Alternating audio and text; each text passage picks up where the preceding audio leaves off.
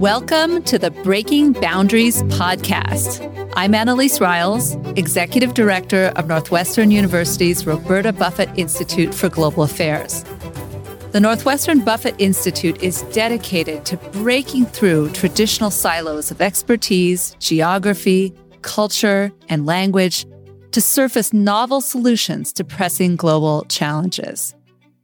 This spring, we have been focusing on United Nations Sustainable Development Goal 16, which is peace, justice, and strong institutions. Today's guest, Romain Murenzi, says building scientific capacity is essential to strong institutions and supporting problem solving innovation, especially in developing nations. Dr. Murenzi is executive director of the World Academy of Sciences, a multilateral organization administered by the United Nations Educational, Scientific, and Cultural Organization and funded by the Italian government. And it supports scientists and scientific innovation in the global south. Welcome, Romain. Thank you so much for being here today. Thank you. Thank you for this invitation. Let's start a little bit with your personal journey as a scientist. You were born in Rwanda, raised as a refugee in Burundi, and started your career as a high school math teacher in the early 1980s in rural Burundi. Can you tell us a little bit what your life was like as a child and where the spark to study science and physics came from? Thank you very much. Thank you. And my family was uh, exiled uh, in Burundi in early 60s. I did my primary school, second secondary school and college in, in Burundi.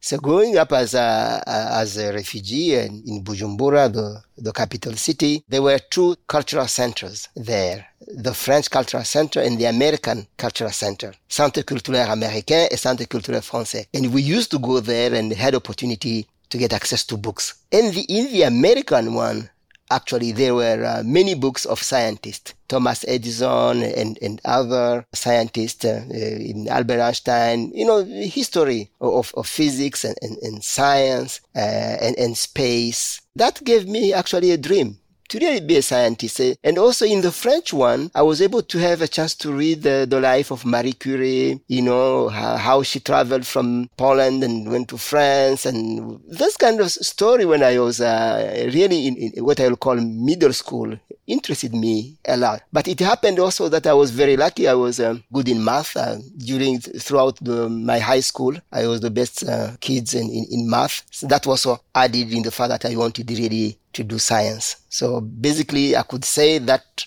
sparked me to do science. And then later in, in life, when uh, I finished my, my, my, bachelor's degree, I wanted to, to be a math teacher after my, my bachelor's degree in, uh, in mathematics. Rather than having a job at the university, I was sent in rural area to teach mathematics in an all-girls school. And uh, a year later, I was brought back to the capital to teach the, the best two schools in, in the country. It, it's a long story, but I ended up actually being the best math teacher of the country during that, that period. And during that period also, I tried to get a scholarship for a PhD because as a refugee, I could not get a PhD from the government. I could not even be having a teaching assistantship. So basically, after three years of struggling, I was able to get a, a scholarship to go to the Catholic University of Louvain. In Louvain, I had a chance for tremendous growth, not only scientifically, but uh, as a human, as a person, because the environment was really good. They gave me an opportunity to travel. Actually, with my work in, in, in mathematical physics, I was given an opportunity to, very early on, to go to King's College of London, Queen Mary College. I went to, to Rome. I visited cities such as Marseille,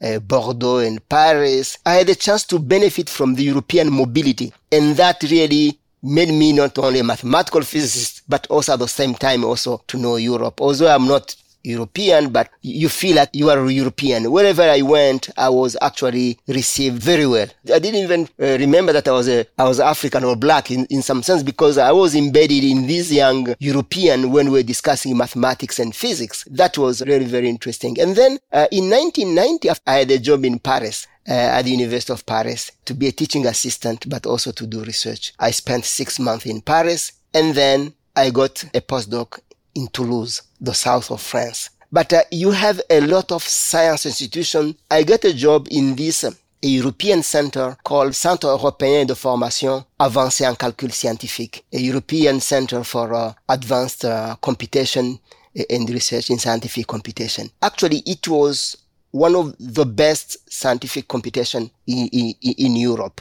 And I was the only African there. So during that period, I learned not only to link mathematical physics and computation. This is what actually two years later in 1992 gave me an opportunity to be hired at a newly uh, created center for NSF, the Center for Theoretical Studies of Physical Systems at Clark Atlanta University, which is an HBCU, historical black college. From 1992 to 2001, Annelise, I had an opportunity for growth, not only scientifically, but also again as a human being. By the end of the decade, by, by 2001, actually nine years later, I had become a US citizen. I had become a chair of the physics department, but I also I was a full professor of physics. At that time, my second dream, which was to work for my country of origin, seemed to be very, very far, but I was very wrong. In 2001, in the spring, I received a, a call, uh, somebody asking me, saying that the government of Rwanda was inquiring if I was interested in being a minister of education of the country.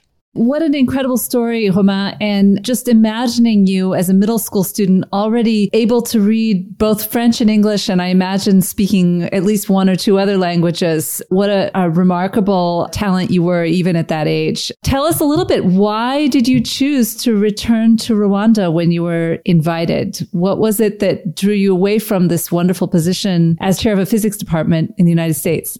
After the, the, the, genocide against the Tutsi in 1994, basically many young people who actually dreamed about returning back to their country of birth, actually there was a massive return of exiled Rwandan, uh, exiled Rwandans from all over the world, in particular from the, the neighboring countries, Burundi, Democratic Republic of the Congo, Tanzania, Uganda, but also many actually Rwandans who left their safe positions in, in Europe and, and North America to return back to Rwanda. Uh, even a friend of mine, Dr. Uh, Charles Murigande, was a professor at Howard University and decided just to return to return back. So um, from 1994, I continued to think, how can I do to help? So in 1996, in February, actually in the spring, Mrs. Claire Richardson, the CEO of the DFGFI, the Diana Fossey Gorilla Fund International, and I visited Rwanda, the University of Rwanda, to see how we can help. I was sponsored by the Fossey Fund and also Clark Atlanta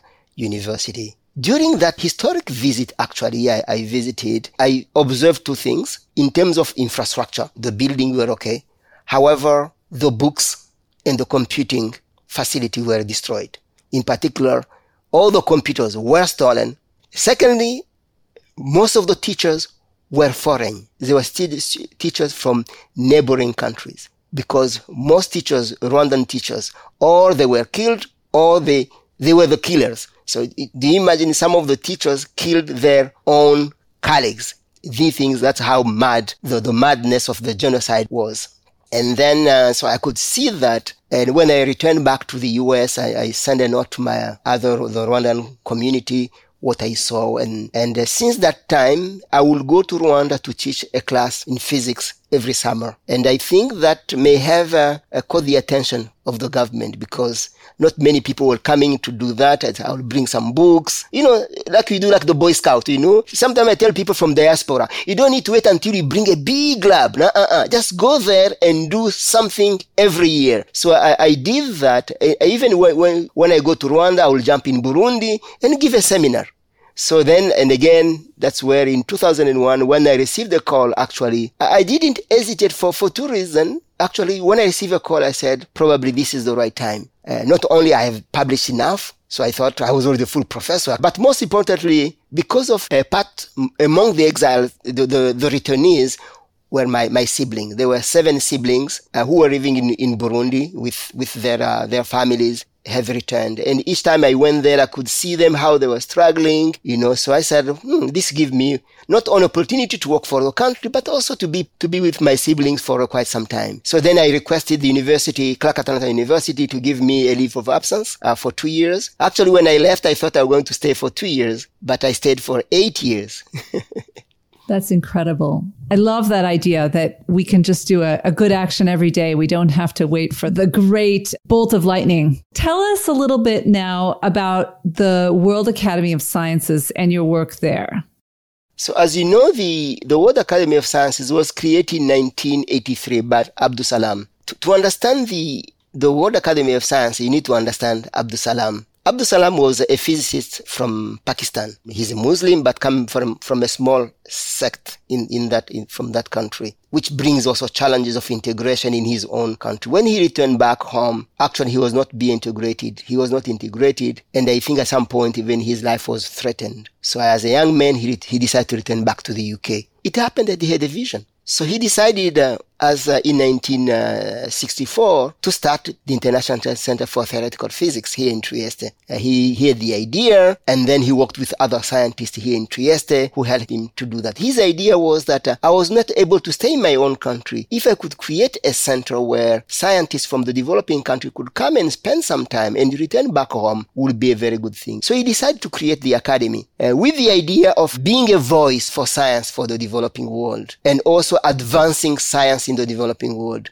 The Academy is going to celebrate uh, 40 years uh, uh, next year. So this is something that is uh, actually very, very, very, very interesting. So this means that advancing science in the developing world, there it has two components. The first component, you have some kind of programs, but also you have also actions. Programs of building science capacity in the South PhD program. We have what we call South-South Fellowship Program. China, India, Malaysia, South Africa, Brazil, and now Turkey is joining. These countries that have made it, the country of the South that has made it to development, these countries are donating fellowships for PhD. Now we have one, more than 1,200 students doing PhD in the centers in the South. So we call it South-South Fellowship Program. But we have also what you call mobility. We want somebody who is in a lab in the South to come in the North and spend one, two to three months. When I say the North means developed, developed countries. Tell us what kind of engagement can we universities in the global north have? How can we contribute to this really important effort that you're making? So there are two ways that could, could be contribute. We have a program called Expert. Somebody from the north will, will go to Africa and spend one, two to three months in a particular university. He can teach, he can give support in terms of capacity building, institutional capacity building. But what is very important, if, if the person, for example, he links with a professor, let's say in Burundi, for example, or uh, in Benin, that professor, they can work together and publish together. So once the person has left, actually he leaves something there. And we have concrete examples. But also a mobility. Mobility means that uh, you could invite somebody to spend one month at the university. A PhD sometimes is, is difficult because there is a, the brain drain. But if somebody can come and spend one month, two to three months will be good. For example, if your uh, institution, the, the Buffett Institute, for example, would like to sponsor some young scientists to come and, and spend some time on the issue related to sustainable development and, and their own area of, of, uh, of expertise, chemistry, biology, but you link with some of your programs, that will be very good. Let me just ask you finally a question that I ask all of my guests, which is as you think about the future, what keeps you up at night? What are you most worried about? But also, what are you most hopeful for?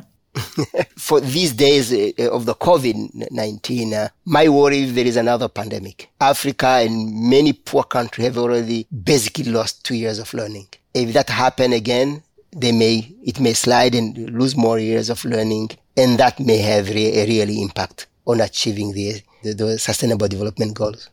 So that part would make me worry these days. Uh, this is why uh, I think that um, investment in broadband is very important. During my time as a minister uh, of, of education, and science in Rwanda, I was trying to promote computers in schools, but people will say, you don't need a computer you need to build the, the classroom. So people thought that classroom was more important. But uh, you realize actually, even to have a book is not easy in those countries. But if you have a computer, you can store all the books that you want. My son here in Trieste went to school every day online, like if he was in the classroom. He didn't miss a class. Uh, so are other kids in, in Europe and, and mostly in the in, in North America and other developed places.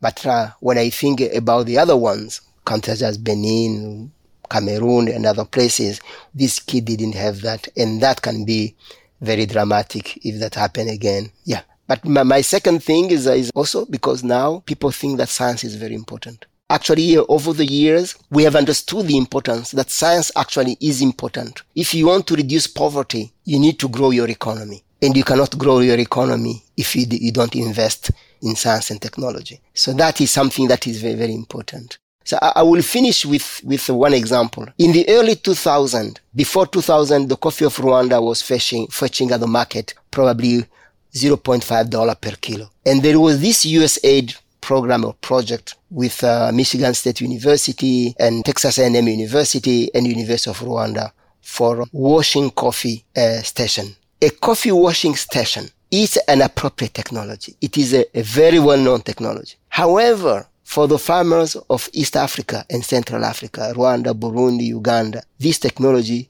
was not known or they didn't ha- have access to it. So giving them access to that technology created a whole way of seeing things and doing things and innovation. So having, washing the coffee, drying it properly, sorting the beans, the coffee went from 0.5 to $5 per kilo, sometimes $10 per kilo. Even the coffee of Rwanda going into in the, the shelves of uh, Costco and, uh, and Starbucks. This means that from a farmer who has 1,000 kilo going from $500 to 5,000, even to more than that, it changed completely the life of people. So this means that a tremendous economic growth during that period, just based on that small example, because the technology is applied. So, so there is, there are a lot of technologies that exist already. In the US, you need to create new technologies because you have almost used all these technologies. But in, in the global south, in, in the least developed countries, these technologies have not been used if they can be harnessed and be used, that can change the life of people. So in that, that's really, that's my hope to continue to do that. Yeah. Well, what a fantastic story. Romain Murenzi, you are a remarkable example of the change that science can bring to the world. And we're so grateful for you being here today. Thank you so much. Thank you. Thank you, Annelise. For more information on this episode and on the Northwestern Buffett Institute for Global Affairs, visit us at buffett.northwestern.edu.